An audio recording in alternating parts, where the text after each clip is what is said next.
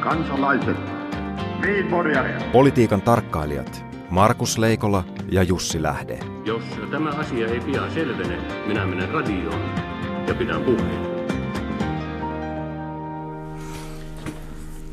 Ja tervetuloa hyvät kuulijat, ei Helsingin eikä edes Suomen, vaan koko maailman kirjamessujen innoittamaan lähetykseen. Ja oikein hyvää perjantaita Helsingin Pasilasta. Emme tällä kertaa ole Itä-Pasilassa, missä kirjamessut ovat, vaan olemme Länsi-Pasilassa odotellessa, että tähän välille syntyy Keski-Pasila. Mutta pitemmittä puhetta toivotamme meidän tämän vuotisista kolmesta messulähetyksen kirjailijasta ensimmäisen tervetulleeksi. Tervetuloa tietokirjailija Maija Allo. Kiitos. Ja sanotaan heti Main äidille terveisiä. Koska, niin. Ja, ja tuota kirja, jonka olet kirjoittanut, on nimeltään Yhdessä ilmakehässä – ja, ja tuota, alaotsikkona tieteen huipulle ydinturman jäljiltä. Tämä on, tämä on kirja, jota on hyvin vaikea laittaa tuota, mihinkään nimenomaiseen kategoriaan. Ensinnäkin on julkaisu suomalainen, su, tuota SKS, eli suomalaisen kirjallisuuden seura, mutta tämä ei suinkaan käsittele kansanrunoutta tai kansanperinnettä tai mitään semmoista, vaan tämä käsittelee huippuluonnontieteitä. Ja huippu on siinä merkityksessä, että tässä tutkitaan, tutkitaan asioita, jotka ikään kuin tapahtuvat ma- maailman, tai sanotaan maailman elonkehän biosfäärin huipulla, eli ilmakehässä. Ja, ja tässä on dokumentoitu ja kronikoitu suomalaisen tota, huippuyksikön, tutkimus, tutkimusyksikön, joka on monitieteinen yksikkö, joka tutkii ilmakehää, sen synty ja vaiheet lähes jännityskertomuksenomaisen. Ja kuulkaa, se on hyvät ihmiset niin, että pitäköön britit Brexittinsä ja James Bondinsa, nimittäin meillä on – Pertti Hari, meillä on Toivo Pohja, meillä on Taisto Raunemaa ja meillä on Markku Kulmala. Ja tämä on kukaan jännittävä kirja. Kyllä, tässä tota, ihan ensimmäiseksi täytyy sanoa tämä klassinen kysymys, että mistä, mistä ajatus, mistä idea tähän kirjaamajalla?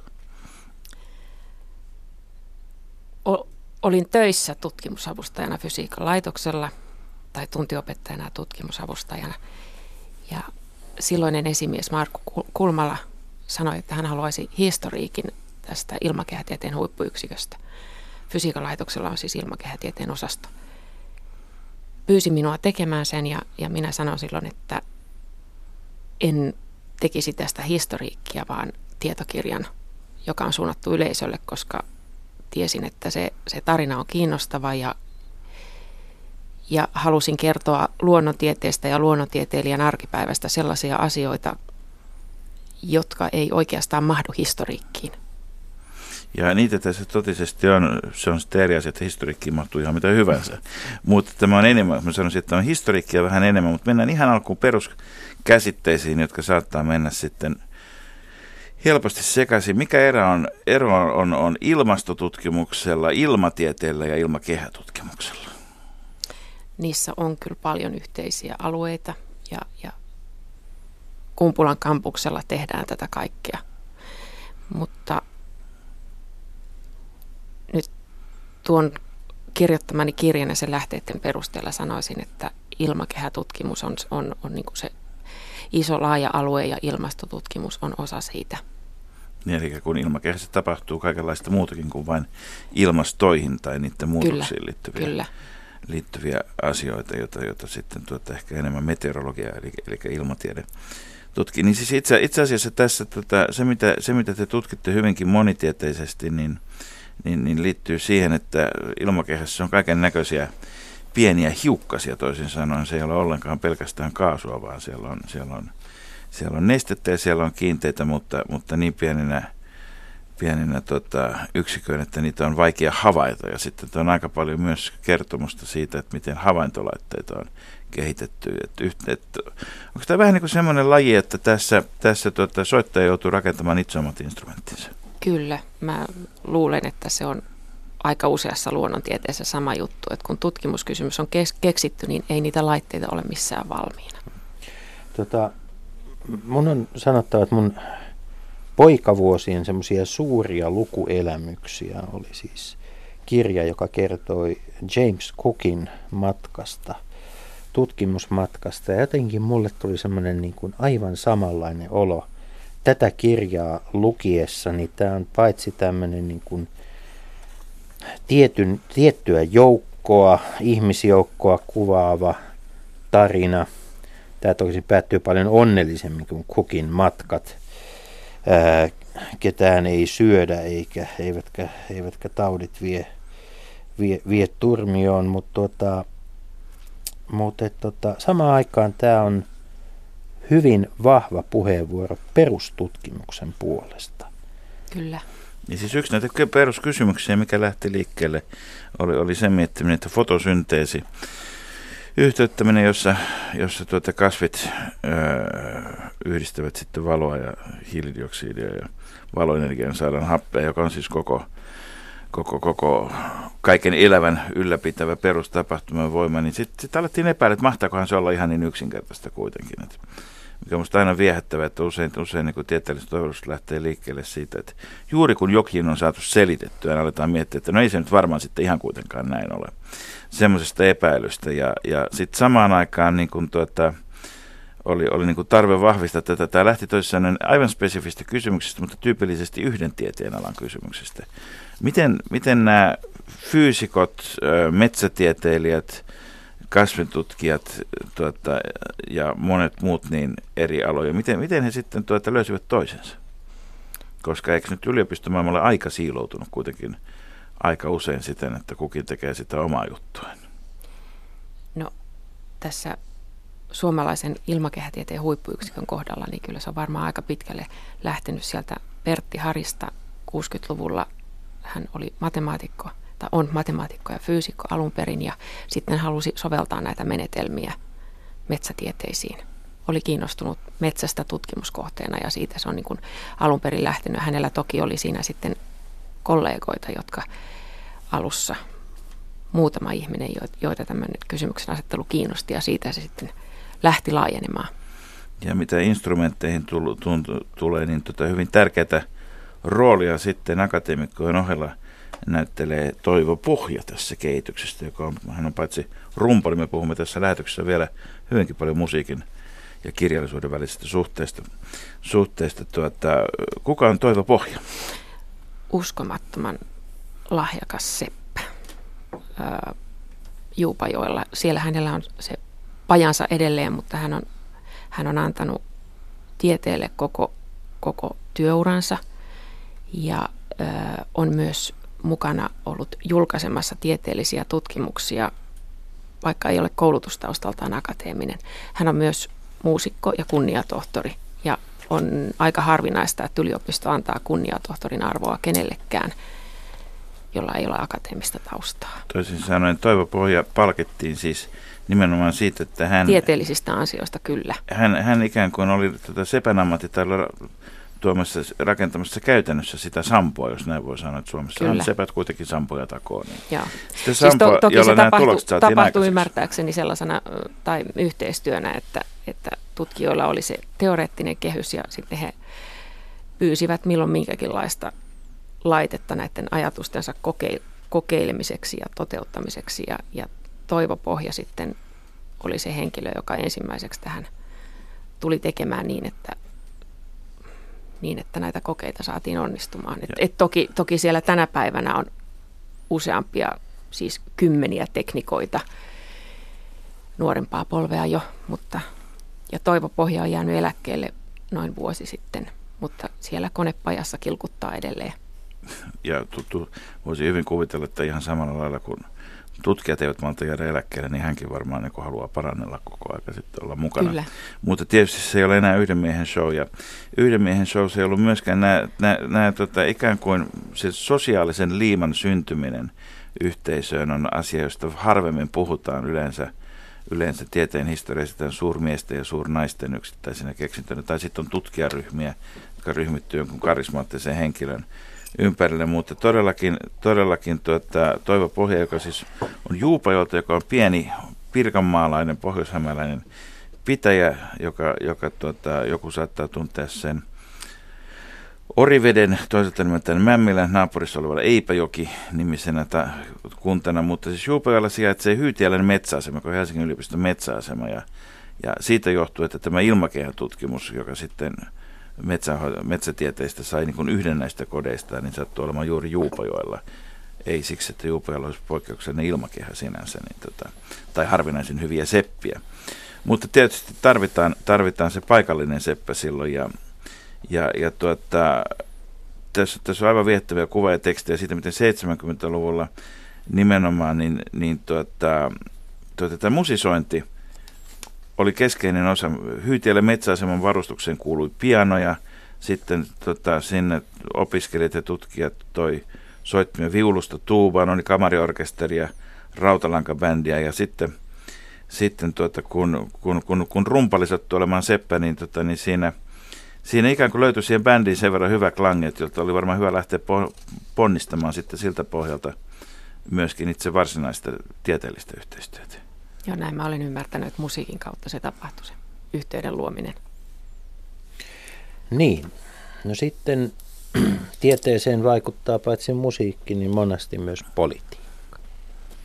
Ja tuota, se, mikä tästä kirjasta tekee niin viehättävän, niin tässä on yhtäällä kuvataan tutkijoiden toimintaa, sitten toisaalla kuvataan 90-luvulta vaihetta, jossa valtion kassa oli tyhjä, mutta sitten per, erilaiset persoonat joko olivat, voi sanoa, saman tai erinapaisia keskenään henkisesti. Ja täällä seikkailussa ovat mukana, ja käytän nyt sanaa seikkailu, koska tämä on, tämä on upea, tämä on myös upea kirja sattuman roolista, koska tuota, yleensähän historia puleerataan sellaiseksi loogiseksi jatkumoksi, jossa unohdetaan sattuma- ja henkilökahnaukset, mutta täällä kerrotaan Tytti Isohookana asunmaan ja, ja tuota, sitten Iiro Viinasen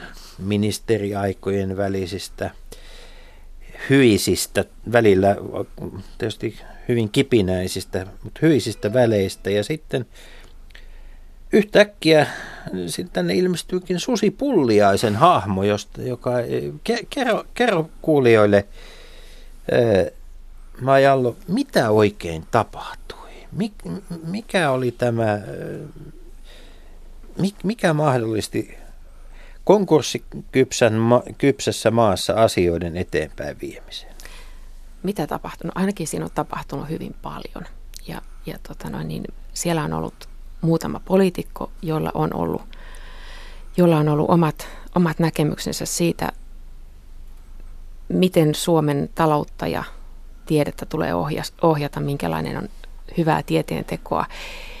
Siellä oli poliittisia intohimoja, halua, halua suojautua arvaamattomalta itänaapurilta ja sitten tutkijoilla oli omat intohimonsa.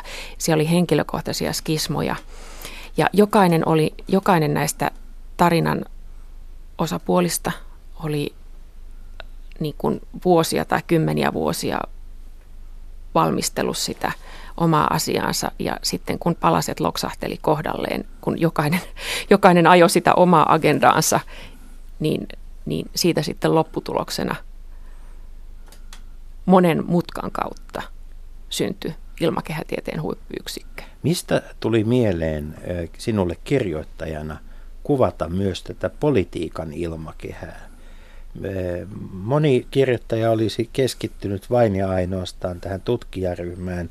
Mistä ajatus tämän poliittisen taustan ja näiden, näiden tapahtumien kuvaamiseen tuli, koska tämä on, tämä on hyvin poikkeuksellista ja äärettömän kiinnostavaa. No ensinnäkin tähän perustuu siihen, että mulla, mulla on kertonut tämän tarinan, mä haastatellut tai puhunut varmaan kymmenien ihmisten kanssa – se, myös Viinasen ja Pulliaisen ja kaikki nämä on, olen haastatellut henkilökohtaisesti, lukenut heidän teoksiaan ja näin poispäin. Mutta siinä oli tietenkin myös se, että itse olen kiinnostunut siitä poliittisesta taustasta, koska, koska olen epäsuorasti ollut omalta pieneltäni osa, osa, omalta pieneltä osaltani jossakin tiedepoliittisissa järjestöissä mukana ja itsekin yliopistolla töissä, niin, ja sitä paitsi ö, olen ihan alkuperäiseltä koulutukselta niin itse taloustieteilijä, joka niin kuin tuo sen yhteiskunnan ja talouden niin semmoiseen, se on asia, joka kiinnostaa. Se kyllä näkyy, näkyy tässä hienosti tämä yhteiskunnallinen pohjavira yhtenä, yhtenä monista ja, ja ei vain tämä, tämä kotimainen ja se, että Iiro Viinanen silloinkin kun rahat oli niukilla, niin henkilökohtaisesti sitten piti huolen, että tämä hanke eteni, vaan myöskin tämä kansainvälispoliittinen puoli. Tämä on hieno kuvaus siitä, kun Tchernobylissa pamahti, niin, niin tota, ja suurin osa suomalaisista varmaan säikähti ja valtionjohto ihmetteli – mutta tutkijat näkivät heti, että on syntymässä ainutlaatuinen hiukkasaineisto, joka pitää saada talteen. Siinä ei paljon mietitty sitä, että onko se radioaktiivisuus kuinka vaarallista tai ei, vaan nimenomaan miten se saadaan talteen. Ja tietysti siitä tuli ainutlaatuinen, ainutlaatuinen tapaus. Ja mä luulen, että sen jälkeen sen perusteleminen, että miksi näitä hiukkasia pitää tutkia, on varmaankin ollut helpompaa. Mutta myöskin aina ihan tähän päivään asti siis, koska ilmakehä kuitenkin ulottuu maapallon ympäri ja me tiedämme, että että tota, sellaisilla alueilla kuin esimerkiksi Kiinan suurissa kaupungeissa, niin tota, se ilma on hyvin saastunutta, mikä tarkoittaa siis sitä, että siellä on paljon semmoista töhkää, minkä ei mielellään kuuluisi olla. Ja nyt suunnitteilla on tulevaisuudessa ja, ja jo käynnistetty tota, tämmöisen euraasialaisen havaintoaseman verkoston, verkoston tota, aikaansaaminen. Minusta siinä on jotakin hienoa, että suomalaiset ja kiinalaiset – käynnistyvät yhdessä sellaista, johon tuo Venäjäkin voi tuossa pienenä puskurivaltiona tuossa välissä niin liittyä sitten. Se, mikä oli mielenkiintoista, kun tutustuin tähän, tähän tarinaan itse, että miten, miten Neuvostoliitto Venäjä koko ajan, meillä on se 1100 kilometrin raja tuossa, vai paljonko sitä nyt onkaan. Ja tuota, se, se vaikuttaa aina kaikkeen, mitä täällä tehdään. Oli siellä poliittinen järjestelmä ihan mikä tahansa. Ja on myös päivän selvää, että ilmakehys, mikä ei kunnioita valtioiden rajoja ei kunnioita yhteiskuntajärjestelmien muutoksia, vaan tätä yhteistyötä tarvitaan ja näyttää, näyttää siltä, että riippumatta näistä po- poliittisista kuuluisistakin suhdanteista, jotka nyt tällä hetkellä ei ole kauhean lämpimät, niin, niin tämä yhteistyö kuitenkin etenee. Niin onko ti- tilanne se, että tehdäänkö tieteen parissa tällä hetkellä, tänä päivänä, enemmän yhteistyötä kuin politiikassa? Siis? Suomalaisten, esimerkiksi suomalaisten ja venäläisten välillä nyt tuli liian vaikea kysymys. Nyt no. koko ajan kun puhut minun kanssani, niin, niin huomaa kuitenkin, että en, en välttämättä ole itse ilma, en, en missään nimessä ole ilmakehätieteen huippuasiantuntija, vaan, mutta, vaan pieni mutta, tutkimusavustaja, mutta joka on siellä on, vähän aikaa ollut ja tehnyt kirjan. Tässä on jännityskirjan jatko-osalle se, se, se alku, jota sinun kannattaa lähteä seuraavaksi penkomaan. Kiitoksia vierailusta Maija Allo ja yhdessä ilmakehässä on on tuota, varmasti kirja, joka innostaa ison määrän ihmisiä ilmakehätutkimuksen pariin. Radio Yhdessä. Leikola ja Lähde.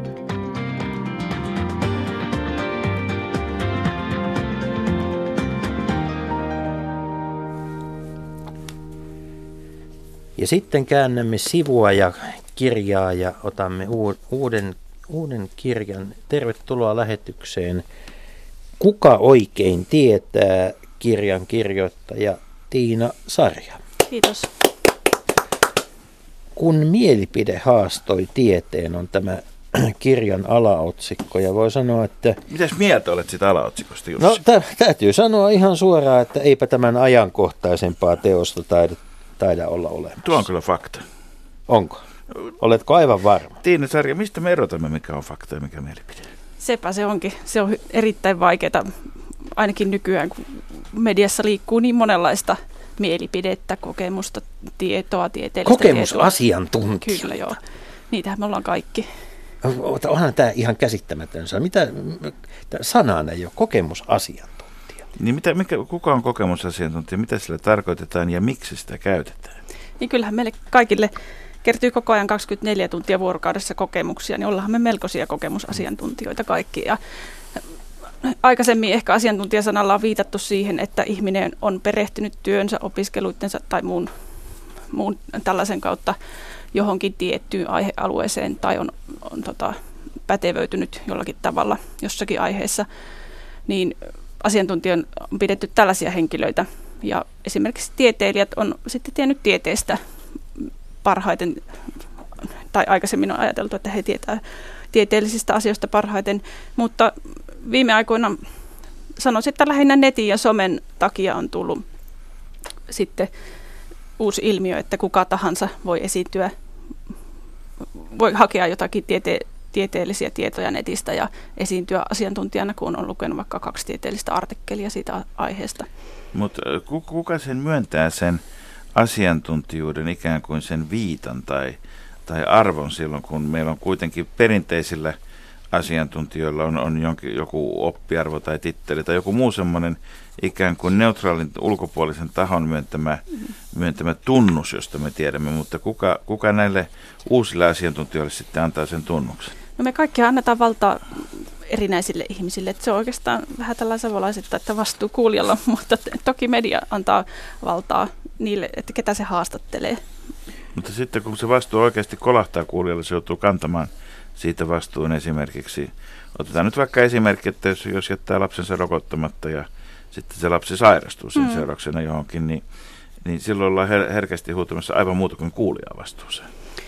Niin, se, nämä on tosi vaikeita kysymyksiä, että jos jättää ottamatta jonkun rokotuksen tai hoidon, että kenen vastuu se on, mutta kyllä se siinä vaiheessa kaatuu yksilön vastuulle, jos hänelle on tarjottu tätä hoitoa tai rokotusta. Mutta niin. tietenkin lapset on sillä lailla, että he eivät itse päätä tätä asiaa, niin se on vähän hankalampi kysymys sitten. Niin Juise, Vaikka hän lapsen niin. olemisen asiantuntijoita. Juise Leskinen totesi aikanaan, että ihminen on sitä, mitä hän syö. Ja, ja nyt tuota niin, äh, tämä kirja, avaat tämän kirjan oikeastaan sieltä juuri siitä, että mitä meidän, mikä meidän tietoisuutemme ja ymmärryksemme ruuasta on. Ja musta tuntuu, että onko nyt niin, että koko tämä ruokakeskustelu on samalla niin kuin nielaissut koko tieteen, kaikkien tieteen alojen uskottavuuden? Mä en usko, että se on nielassut, mutta se on yrittänyt nielasta sitä, että se on liian iso sen kerlon se, mutta kyllä siellä pötsissä ja satakerrassa nyt velloo tällä Joo, että eihän se tee meistä ravitsemuksen asiantuntijoita, vaikka me syödään kaikki joka päivä. Että toki me tietää sitten itse, itse parhaiten se, että mitkä ruoat meille itsellemme aiheuttaa jotakin oireita, mutta ei, se, ei me silti tiedetä sitä, että miten ne vai, vai vaikuttaa pitkäaikaisesti tässä maailmassa, meihin. jossa on näitä hiukkasia yhtä lailla ympärillä ilmakehässä, kun on, on ruokaakin, on, on ziljoona eri asiaa, mitkä vaikuttaa yhtä aikaa. Niin voidaanko nyt sanoa, että mikä siitä on juuri ruoanosuus? Voiko kukaan sanoa? Ei varmasti voi. Ja ravitsemustutkimus, mä en ole itse ravitsemustieteilijä, mutta se mitä on siitä ymmärtänyt, niin se perustuu paljon siihen, mitä ihmiset on kertoneet, että he ovat syöneet. Ja, ja, ja se on hirveän vaikea tai sellaista epäluotettavaa tietoa. Vaikka... Ja mitä en juonut ainakaan. Niin, en, niin. Niin, tämä Tiina Sarjan kirja Kuka oikein tietää, tämä ei ole seikkailukirja, tämä on enemmänkin sudenpentujen käsikirja siihen äh, faktan ja, ja tuota, äh, faktaksi epäiltyjen ja väitettyjen asioiden maailman hahmottamiseen. Mutta Tiina Sarja, mitä meidän yhteiskunnassa on tapahtunut? Miksi asiantuntemuksesta ja tiedosta on tullut epäilyttävää, tylsää, jopa mälsää. Miksi, miksi me käyttäydytään näin? Me on kaikki saatu valtaa, just kun sanoin tuon netin ja somen kautta, me, me ollaan kaikki yhtäkkiä päästy julkisuuteen, jos me vaan halutaan. Niin siitä voi vähän niin kuin valheellisesti voimaantua siitä, että, että jos joku kuuntelee, syntyy näitä kuplia, mistä puhutaan, että ihmiset porukoituu samanmielisten seuraan, niin voi ruveta tuntumaan, että se oma viesti, vaikka se olisikin ristiriidassa jonkun auktoriteetin kanssa, niin se saa kaikuja, että alkaa tuntua, että no kyllä tämä sittenkin on totta, vaikka se ei ehkä tieteelliseltä kannalta sitä olisikaan. Minä, kyllä, Liittyykö tähän myöskin sitä, että kun maailma muuttuu monimutkaisemmaksi, niin tavallaan vaikka, ja tieteellisen tiedon määrähän lisääntyy tietysti joka päivä mm. eksponentiaalisesti, mutta sen yhtä aikaa sen, sen ymmärtäminen on usein tuntuu vaan vaikeammalta, että onko tässä nyt siis, onko valta EU-ssa vai pitäisikö meidän syödä oikein niin, niin, me, niin entistä iso, isompaa osaa ihmisiä viehättää yksinkertaiset vastaukset ihan riippumatta siitä, onko ne oikeita vastauksia. Niin, kyllähän, kyllähän se on kaikista kiva, että asiat on jollakin selkeällä tavalla. Joku edes sanoo jotakin, joka on muutakin kuin, että no ei tästä nyt voi ihan tarkkaan niin. sanoa, onko tämä nyt niin vai niin, näin. nimenomaan. Sitten jos joku pitää tutkia lisää. Ja... Karismaattisesti sanoo jonkun asian, että näin se on, uskokaa pois, niin se on se on vakuuttavaa ja semmoista on helpompi uskoa kuin just tätä tieteilijöiden viljelemää jaarittelua.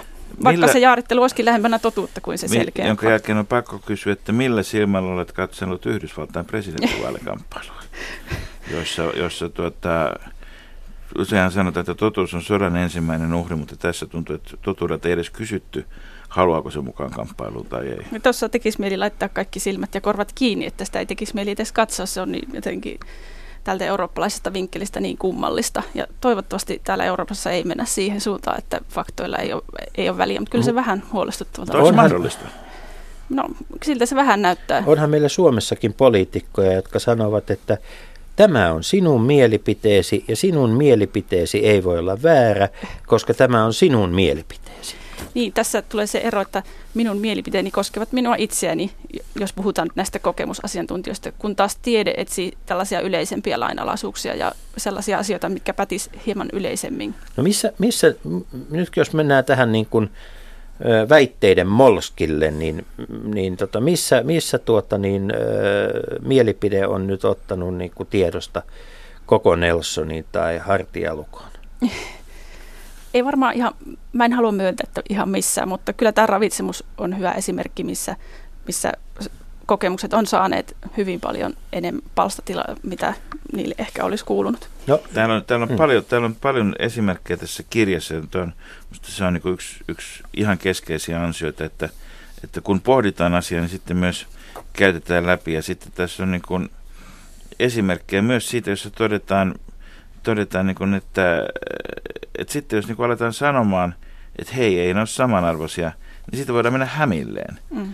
Eli, Eli, eli tota, kyse ei ole vain ainoastaan siitä, että meillä on paljon ihmisiä, jotka uskoo tota, näihin mitä erinäköisimpiä käsityksiä, vaan myös ihmisiä, jotka uskoo niin kuin siihen, että, että nämä eri mielipiteet voi aidosti olla tasa-arvoisia. Mitä, miten, miten, miten me voisimme uudelleen valistaa, saada heidät luopumaan uskostaan ja, ja, ja saada ikään kuin, ikään kuin taas toisella lailla niin kuin, niin kuin äh, näkemään sen, että kyllä nyt jotkut asiat perustuu vähän enemmän johonkin kuin jotkut toiset. No kyllä tässä ruokakeskustelussakin on vähän tullut tolkkua, että villitykset menee, että kuinka moni karppaa vielä, vaikka se oli muutama vuosi sitten vielä hyvinkin trendikästä ja kai, voi oli vähän aikaa taas terveellistä, mutta kyllä siitä taas tultiin ehkä sitten järkiin enemmän. Että... Mutta se on silti hyvää. No hyvähän se kyllä niin. on, sitä ei Mut voi sit, Mistä erottaa, että milloin kyseessä on villitys ja milloin kyseessä on oikeasti uuteen tieteelliseen tutkimukseen pohjautuva vakavasti otettava suositus, jonka seurauksena on syytä muuttaa koko elämänsä?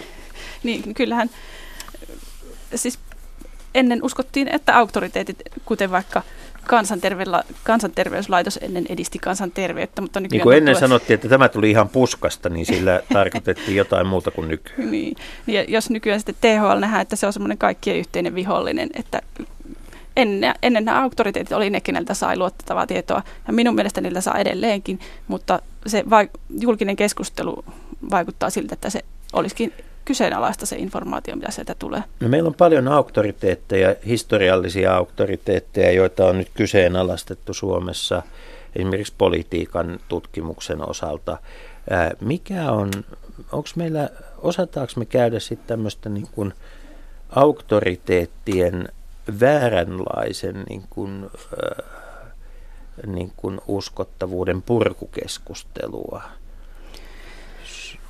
Niin, totta kai auktoriteettekin saa kritisoida ja nykyaikana niitä kyllä kritisoidaan ja mitä tahansa saa haukkua mediassa ja näin. Että on se osittain tervettäkin, että ei ole semmoista turhaa pönötystä ja että millään laitoksella tai instituutiolla ei ole sellaista valmista asemaa, jota ei saa millään tavalla horjuttaa, vaan että kaikkea saa niin penkoa ja myllätä keskustella. Se on mun mielestä ihan hyvä, mutta sitten täytyy joku järki kuitenkin pitää siinä, että jos jotkut suositukset perustuu valtavaan tutkimusten massaan, niin, niin en mä tiedä, mikä olisi sitten uskottavampi perustelu. Jos me mennään tuonne tieteen sisäiseen maailmaan, niin, niin, niin tota sä kirjoitat täällä myös, että on syytä huolestua, jos jollakin alalla tieteellisiä kiistoja ei esiinny, koska tiede korjaa tietoja juuri kiistojen kautta toisin sanoen. Maailma on aina mennyt eteenpäin silloin, kun joku tieteen, tiedeyhteisön sisällä on kyseenalaistanut jonkun auktoriteetin. Tota, olipa se sitten vaikka koski sitä, että kiertääkö maa aurinkoa vai mm. aurinko maata. Niin. Tota, mutta eikö nämä tänä päivänä ole juuri sellaisia asioita, joihin sitten nämä, nämä niin kuin tiedekriittiset pystyy heti sanomaan, että no niin, eihän tieteilijätkään keskenään ole edes yhtä mieltä asioista. Niin, eikä ne ole koskaan olleetkaan, että tiede perustuu Jolloin... siihen, että se kehittyy näiden kiistojen kautta. Ja, ja näistä kritiikeistä mutta se, voi... mutta se on aikamoinen paradoksi, koska, on, koska sen tieteen niin kuin perusolemuksen kautta annetaan myöskin aseet koko tieteen kyseenalaistamiseen. Mm. Joo, se on. Tiede kehittyy sitä kautta, että näitä väitteitä tarkastellaan koko ajan uudestaan. Ja mikä, ei ole sellaisia pysyviä tai absoluuttisia totuuksia, vaan on vain sen hetkinen paras käsitys asioista. Se, sitä se tiede on. Ei tieteellä pysty saamaan sellaista tietoa, joka olisi aina vaan totta ja ikuisesti. Niin yksi taho, joka saa keppiä ja ihan kyllä ansaitusti, on, on media ja tässä, tässä kirjassa ja siis eh, ennen kaikkea täällä aika paljon niin kuin pohditaan tiede, tiedejournalismia, mutta sitten myös ihan, ihan mediaa ylipäänsä ja, ja siitä, että onko tässä nyt sillä tavalla, että, että tuota, tämä klikkijournalismi on niin kuin ajanut kaiken muun ohi? Kyllähän klikkijournalismi on yksi sellainen, joka ylläpitää tätä tällaista mielipiteiden valtaa haastaa tiedettä, mutta on meillä onneksi tosi paljon laadukastakin mediaa. Että kyllä jos sellaista klikkailee mieluummin kuin niitä toisia klikin kalastelusivustoja, niin kyllä mä uskon, että sitä kautta se media saa Mutta eikö tämä nyt ole, että uusi tutkimus, olut onkin terveellistä? Mm. Sehän on mukava uutinen. Eikö se, niin. Mitä enemmän minä juon olutta, sen terveempi olen. Niin. Siis tällaisia yksittäisiä tutkimuksia on ja niin. samasta asiasta saadaan aina erilaisia tutkimustuloksia. Niin. Ja totta kai media uutisoi sellaista, minkä ajattelet, että se kiinnostaa yleisöä. Mutta... Suklaa torjuu syöpää, karkkihyllylle oitis. Ihanaa. Mutta se olisikin sitten sen toimittajan ammattitaitoa peilata sitä yksittäistä tulosta siihen isompaan tutkimustulosten massaan, että kuinka, mitä ne sanoo siihen. Siihen nähdään, että toimittajakin kuitenkin koulutetaan noissa samoissa tiedeyliopistoissa. Sä olet Tiina Sarja itse, itse tuota tekniikan tohtorikoulutukselta ja lisäksi tiedeviestinnän maisteri. Mikä on vetänyt sinut henkilökohtaisesti sitten tämän popularisoinnin parin sieltä perustutkimuksen piiristä? No tekniikkahan ei sinänsä ole perustutkimus, se on aina jotakin soveltavaa, mutta yhtä kaikki tiedettä sekin. Mutta tämä mediamaailma on niin kiinnostava ja tiedejournalismi, koska siellä on se rajapinta, missä ne tieteelliset asiat tulee meidän kaikkien tietoisuuteen. Ja siinä on niin monta rikkinäisen puhelimen kohtaa, missä se tieto voi muuttua, niin mun mielestä siinä on mä halusin sanoa nuo kaikki asiat, mitä siinä kirjassa on tästä, että miten, miten se tiede toimii ja miten ne tiedot muuttuu siinä matkalla lehtiin ja edelleen sitten tuonne kännyköihin, kun katellaan Twitteriä tuolla ja liikenteessä. Eikö niin just, että kyllä se jos siis, siis jatkossa pitäisi ehkä olla niin kuin lehtien lukijoille tämmöinen ajokortti, niin kyllä mä sanoisin, että tämä on se kirja, joka pitää tentteä ennen kuin mediaa kannattaa ryhtyä. Joo, ja kaikille meille median tekijöille, niin, niin mun täytyy sanoa, että tämä on, tämä on erittäin, erittäin hyvä tämä niin kuin kirjan äh, viimeinen osio, äh, muutonkin toki, mutta tämä kirjan viimeinen osio, jossa palautetaan sellaisia perusasioita, jotka siinä arkityössä mediassa pitäisi aina muistaa. Ja sitten tietysti tämä yleinen lukutaito, että kun sanotaan, että jopa 28 prosenttia sileämpi iho, niin tuota, sehän kuulostaa pätevältä ja tarkalta, että se on tasan 28, se ei, ei ole 29, ei ole 27. Ja... Ei, ei mieli ryppyille tuommoista faktaa Niin. Et, tota, mutta Tiina Saaria... Mutta mut eikö se myöskin niin. tämä vähän hyvä sääntö, että jos joku asia on, sanotaan nyt vaikka vaikuttaa siltä, että ulkona on tornado tai hurrikaani tai Suomessa ei ole, niin aina välillä kannattaa katsoa ikkunastakin ulos, miltä siellä näyttää. Niin. Tai se oma kupla ulkopuolelle. Niin. Mutta tota, Tiina Saaria, kiitoksia vierailusta ja, ja ennen kaikkea kiitos sataprosenttisen kiinnostavasta kirjasta. Kiitos. Radio Yhdessä. Leikola ja Lähde.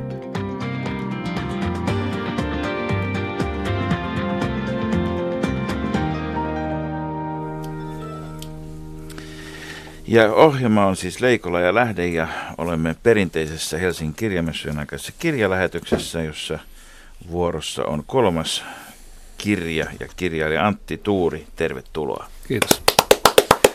Ja olet, olet kirjoittanut kirjan Tango pojat, jossa tuota, päästään Pohjanmaalta pois, mutta ei ehkä kokonaan henkisesti kuitenkaan. Tämä sijoittuu, sijoittuu tuota Ruotsiin suuren muuttoliikkeen liikkeen aikaan ja, ja tuota, kun Pohjanmaan pojat lähtevät reissulle, niin eihän se elämä helppoa ja kommelluksetonta ole tietenkään. Ja ongelmia aiheuttavat niin ruotsalaiset kuin naisetkin, jos on jo kaksi ongelmaa liikaa sinänsä. Niin. Miksi tämä kirja nyt? On tässä oikeastaan aika monta vuotta suunnitellut kirjaa Ruotsin äh, siirtolaisuudesta. Se on ollut niin valtava liike. Sieltä ihan mun omasta nuoruudesta omia tuttavia sukulaisia, luokkatovereita lähti aikoinaan 60-luvulla ja myöhemmin 70-luvulla Ruotsiin. Ja ilmiönä sinänsä jo, jo ihan mielenkiintoinen. 600 000 suomalaista lähti sinne ja sieltä, siellä oli imua ja siellä oli, täällä oli työntöä ja sillä lailla se siirtolaisuus syntyy.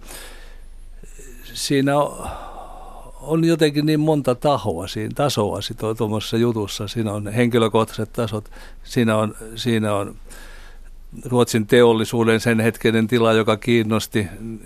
Ja, ja sitten tuommoinen siirtolaisuuden, Ruotsin siirtolaisuuden käsittely mediassa tai missä, mitä nyt sanotaan kirjo, kirjoissakin, jossa jotenkin niin valtavan suuren osaan on haakannut tämä, että pitää olla juoppoja, pitää olla huoruutta, pitää olla perheväkivaltaa, pitää olla insestiä. Se kiinnostaa lehtiä. Ja kun mä oon haastatellut siellä paljon ihmisiä, niin aika harvoin loppujen lopuksi törmää tämmöiseen. Enempi törmää semmoisia ihmisiä, jotka rakentivat Ruotsin teollisuuden 60-luvulla. Niin kuin ne itse sanoo. Ei ollut robotteja, oli vain suomalaisten jugoslaavit. Se oli Ruotsin teollisuuden synty. Niin Antti Tuuri, tässä äsken keskusteltiin Tiina Sarjan kanssa siitä, että kun nykyään kaikki saavat sanoa kaikesta kaiken, mutta kumpikas on tässä maailmassa aiheuttaa enemmän murhetta? Ne asiat, jotka sanotaan vai ne asiat, jotka jätetään sanomatta tai sanotaan liian myöhään? Tietysti sekä että, jos nyt ajattelee viimeaikaisia tapahtumia jostain noista tyttären se sukupuolisesta hyväksikäytöstä, niin kyllä täytyy ihmetellä, että viranomaiset ei ole huomannut, että jotain omituista maassa, kun 11-vuotiaalle tyttärelle, tytölle tehdään aborttia ja, ja tällä tavalla. Et, tota, en mä tiedä, sitten, sitten tuosta jos siirtolaisuudesta puhutaan, niin kyllä minusta oli syytä kuvata myös se puoli, että, että suomalaiset tosiaan siellä rakensivat teollisuuden. Ja, ja miten vaikeita se heille oli, vai kieletaidottomina, vaikka ei ton kauemmas lähteneet. Mä oon tutkinut Amerikan siirtolaisuutta myös paljon ja samat vaikeudethan sielläkin oli. Ja, ja, tota, ja, ja tosiaan niin Wallenberg tietysti rikastui Ruotsin teollisuudella, mutta suomalaiset jugoslaavit sen tekivät. Hmm. Henkilökohtaisella tasolla sun kirjoissa on usein miehiä, joiden tekisi mieli sanoa jotain. Ja siihen si, sitten oikeastaan niin kuin, voi sanoa, että tässäkin su, oman, omaan sukusi tarinaan liittyvässä, liittyvässä tuota, saagan osassa, niin Saulin tekisi kovasti mieli, mieli tuota sanoa Elinalle asioita, mutta Elina on vikkelä, karkaa Ruotsiin ja menee aika monta sataa sivua ennen kuin Sauli saa asiansa sanottua. Ollaanko me suomalaiset miehet edelleen tämmöisiä? No en tiedä edelleen. Me ollaan tietysti molemmat vääriä vastaan. Niin, no, n- nythän on tietysti aivan toiset sukupolvet jo liikkeellä, hmm. et, mutta kyllä se ehkä 60-luvulla vähän tuommoista oli. Hmm. Ja tähän, tähän liittyy tietysti tämä siirtolaisuuden niin keskeinen semmoinen ulkopuolisuuden ja toiseuden, toiseuden teema. Tota, en, en todellakaan liioitella, kun, kun tuota, nämä ovat paitsi Ruotsissa, niin, niin tota, nämä pojat, niin, niin tosiaan niin kuin myöskin suhteessa naisiin, niin selkeä, selkeästi aika lailla niin kuin pallo hukassa. hukassa ja, ja siirtolaisuuteen kuuluu myöskin se, että siihen virtaan ei voi astua toista kertaa takaisin, että jos palaa, niin kuin sun kirjoissa on usein tehty kotiseudulle, niin se kotiseutu on ehtinyt muuttua, itsekin on ehtinyt muuttua, että se ei, elämän voi elää vain yhden kerran ja sen kanssa on tultava toimeen. Mutta ei tämän kirjan nimi olisi Tangopojat, ellei tässä nimenomaan tämän, tätä musiikin kautta syntyvää ja tästä bändimeiningistä, joka, joka tota, oli niin ansiokkaasti myöskin tuossa Maija Hallon kirjassa aivan, aivan toisenlaisesta, tai ei toisenlaisesta bändistä, vaan itse asiassa hyvinkin samanlaisesta, niin tota, näistä metsätutkijoiden ja Sepän ja muiden muodostamasta bändistä.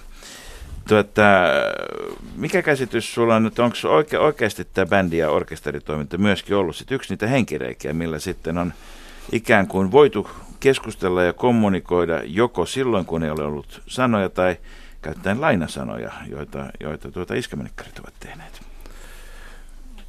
Kyllä 60-luvulla ja 70-luvulla nimenomaan nämä Suomiseurojen järjestämät suomalaistanssit olivat valtava henkireikä näille siirtolaisille. He kertovat sitä itse vieläkin, miten, miten suuremmoista se oli, kun, kun sai vapaasti puhua äidinkieltä.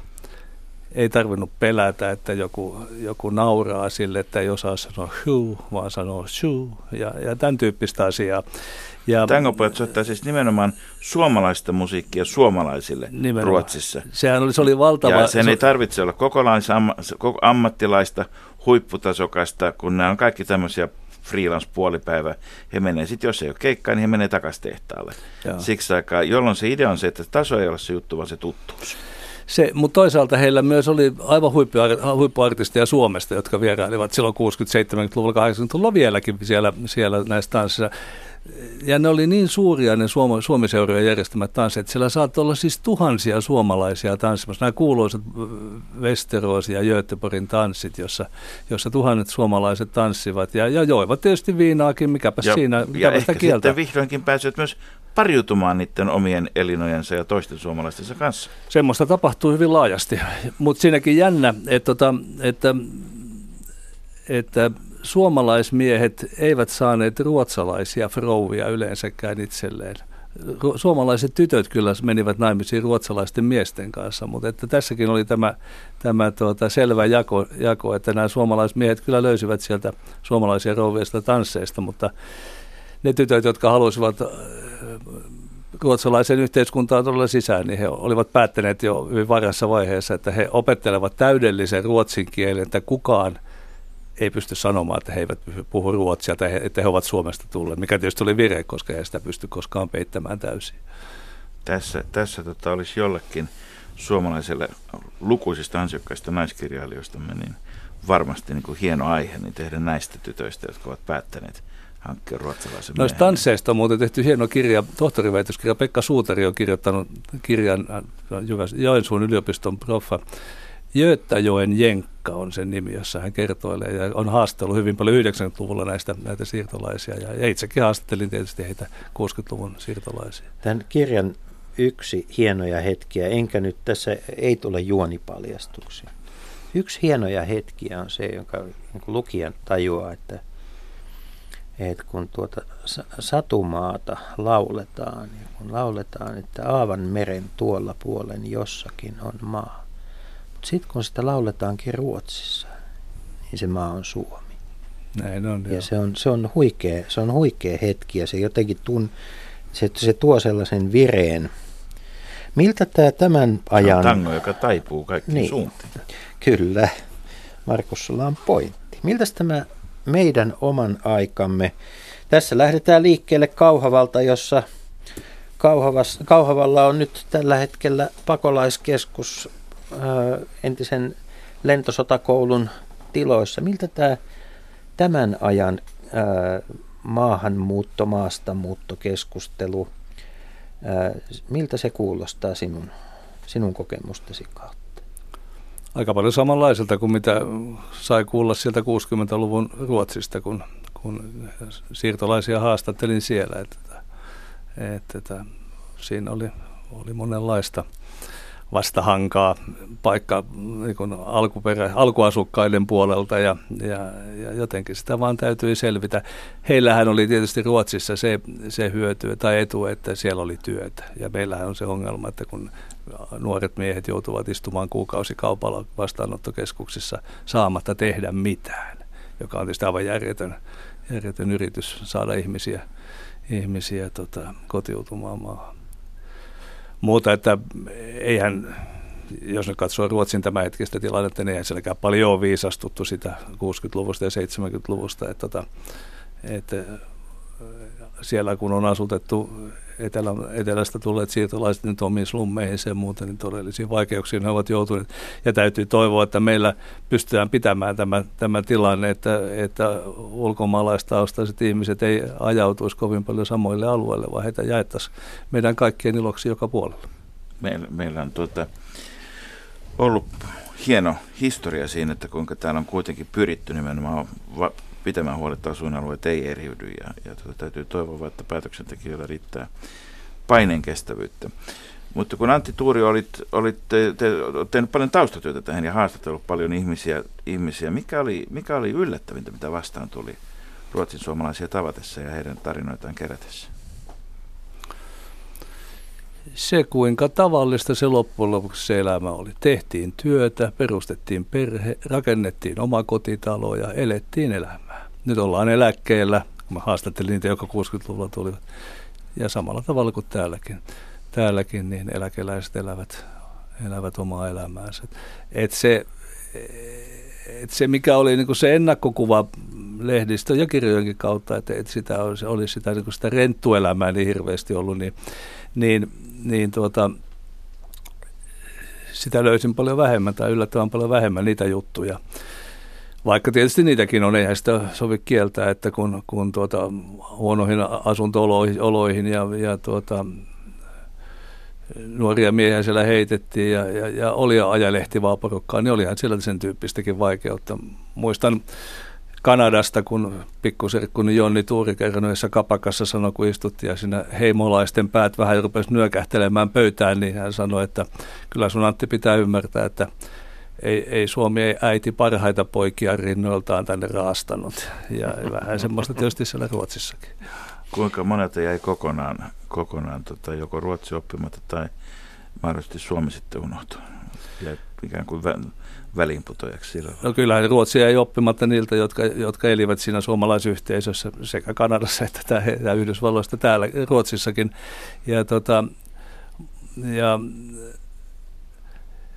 sehän on, on tietysti niin kuin seuraavan kirjan aihe, että mitä tapahtui 70-luvulla, kun ajatellaan, että jolloin suomalaiset sitten niin ensimmäisen kerran tajusivat, että heilläkin on jotain oikeuksia tässä, että he ovat kuitenkin rakentaneet tätä maata ja he maksaavat veroja näihin kaupunkeihin ja niin ja niin paljon, kun ruvettiin vaatimaan suomen kielen opetusta kouluihin ja saatiinkin ja, ja tällä tavalla pystyttiin ikään kuin, ikään kuin niitä omia vaatimuksia ajamaan läpi aika isoillakin mielenosoituksilla siellä ja, ja, ja järjestelmällisellä työllä niin, että kouluihin tuli mahdollisuus opiskella, lapsille opiskella Suomea. Niin Suomen valtio on ollut siinä tietysti oma roolinsa, mutta että ehkä hämmästyttävää on se, että, että varsin vähän sellaisia merkittäviin asemiin nouse, nousseita suomalaistaustaisia poliitikkoja kuitenkaan Ruotsissa noina vuosikymmeninä oli. Mistä se johtuu? Mistä se kertoo? Suomalaiset eivät tietysti ole aktiivisia äänestäjiä siellä ja, ja siitä, että, että kyllä, siihen, kyllä, kyllä se asetelma oli niin selvä, että, että, että, tota, että ruotsalaiset ovat ylempänä ja suomalaiset alempana. Mulle kertoo Toronton yliopiston suomen kielen professori Börje Vähämäki, joka on äidinkieleltään ruotsalainen ruotsinkielinen Vaasasta lähtöisin, että kun hän, hän tota, oli Amerikassa proffana ja sitten Tukholman yliopistosta lähti Hormia eläkkeelle, niin hänet nimitettiin tota, sitten Tukholman yliopiston professoriksi, suomen kielen ja kirjallisuuden professoriksi. Hän tuli Tukholmaan, hän oli vähän aikaa siinä ollut ja hän rupesi, tota, hän tuli joku rahalähetys postiin ja hän meni sitä hakemaan. Niin tota, posti virkailija pyysi henkilötodistusta. Ja hän näytti pass, Suomen passia. Hän oli Suomen passi. Niin se nosti sen ylös sen passin ja huuti kaikille siellä postitoimistossa oleville virkailijoille, että käykö meillä Suomen passi henkilötodistuksena. Ja sitten kaikki nauroi hirveästi, jolloin hän käsitti sen, että hän, vaikka hän nyt on profana Tukholman yliopistossa, ja hänen äidinkielensä on ruotsi. Mutta kun sitä kuulee, että hän on suomenruotsalainen, niin hänelle ei ole tulevaisuutta täällä, ja hän palasi takaisin Torontoon yliopistoon. Ja tämän tyyppistä asetelmaa. Siksi ehkä poliitikkojakaan ei ole noussut kovin paljon siellä. Antti Tuuri äh, Pohjanmaalta, missä vietät edelleen paljon aikaasi, niin Pohjanmaalta on aina lähdetty. Sinne on aina välillä palattu. tuota, oletko huolissasi siitä, että, että Suomesta tulee maa, josta taas kerran lähdetään maailmalle, jos tämä talouden tila jatkuu tällaisena? Vai onko, onko maasta maailmalle lähteminen, onko se, onko se hyve, onko se asia, jota suomalaisten pitäisi tehdä enemmän? No hyvähän se on tietysti kulkea maailmalla ja katsoa että muutakin kuin tuota, saunakamarin se ikkunasta, mutta tota, tällä hetkellähän tilanne on semmoinen, että, että, että sen, laajaan siirtolaisuuteen ei ole mahdollisuuksia. Siirtolaisuus vaatii aina imun ja työnnön. Ja vaikka meillä on nyt työntöä, niin ei oikein nyt ole missään semmoista maata, jossa olisi valtavaa imua, vaan tarvittaisiin työväkeä kovin paljon. Ja sen takia mitään laajaa siirtolaisuutta ei ole syntymässä, en usko ainakaan. Entäs akateemisella? Siellä saattaa, siellä on tietysti pienen, pienemmässä määrin, niin. Mutta hehän nyt kuitenkin sitten ovat yhteyksissä Suomeen ja jos he saavat Nobelin tai teollisuus, talous Nobelin, niin he tulevat sitten meitä kyllä neuvomaan, että miten pitää tehdä. Että ei se, että he, heitä ei ole kadotettu sillä tavalla kuin näitä suuria ikäluokkia, jotka lähtivät, lähtivät ulkomaille. Niin. Kyllähän me myös kysymme niitä neuvoja sitten heti, kun on joku, joka on päätä pitempi muita. Niin. niin. Antti Tuuri, Tangopojat kuuluu tähän äitini sukusarjaan kun, itsenäisenä osana. Jo tuossa vähän vihjasitkin, että jatkoa on luvassa. Niin. Ja äitini sukusarja näyttää silloin olla päättymättömältä sarjalta, koska tota, aikoinaan kun tutkin äitini sukua, niin se ulottui kauhavalle 1500-luvulle asti. Ja mä tulin siihen tulokseen, että kaikki pohjalaiset on jotain kautta mun sukua. Kaikki ne, jotka on Napuen taistelusta Helsingissä säilyneet tai kenen esi Niin että mä voin kirjoittaa ihan mistä tahansa. Pistä ne pohjalaisten nimiä ja sanoa, että tämä on äitini sukusarja. Koska... Tulemmeko näkemään mahdollisesti sitten tulevissa polvissa myöskin sen, mitä kaikkea myönteistä voi sukumielessä seurata vastaanottokeskuksista ja ja tämän geenipuolin monipuolistumisesta Pohjanmaallakin? Vai niin. se seuraavalle polvelle? Se jää ehkä seuraavalle polvelle. Minulla on nyt yksi lapsen lapsi, hän on vasta kaksi ja puoli vuotias, että tämä puoli niin kuin on, on ehkä niin kaukana, että en enää ole kirjoittamassa sitten äitini sukusarjaa. Yritän tuoda sen niin lähelle tykypäivää kuin minulla on mahdollista. Kiitoksia vierailusta Antti Tuuri. Tangopojat on vauhdikas tarina ja mä kyllä sanoisin, että kannattaa lukea tätä niin, että ottaa siihen levysoittimen viereen ja hankkii vähän Laila Kinnusta ja Ann Kristiitä ja niin, muuta. Mä sanoisin muuten, että niin nykyaikaa olisi ehdottomasti se, että tässä olisi oma tämmöinen Spotify – soundtrack, mutta kun tämä ei kerro nykyajasta, niin tämä vaatii nimenomaan sen vinyylivehkin. Mutta siinä viereen. Spotify-listassa voisi olla myös äh, Volvon koneiden jyrinää eri vuosikymmeniltä, koska se kuuluu olennaisena osana tähän tarinaan. Kyllä. Markus, meillä on maanantai-iltana politiikan luontoihin. Kyllä, palaamme jälleen kerran kysymään kuuntelijoiden havaintoja ja, ja tuota, kysymyksiä. Nyt tällä kertaa politiikan luontoillassa on siis norsu ja aasi. Kyllä, eli menemme rapakon taakse. Aiheena on USA presidentin vaalit ja, ja luo aivan, aivan kuten meidän ja muissakin luontoilloissa, niin meillä on asiantuntijoita koko joukko studiossa.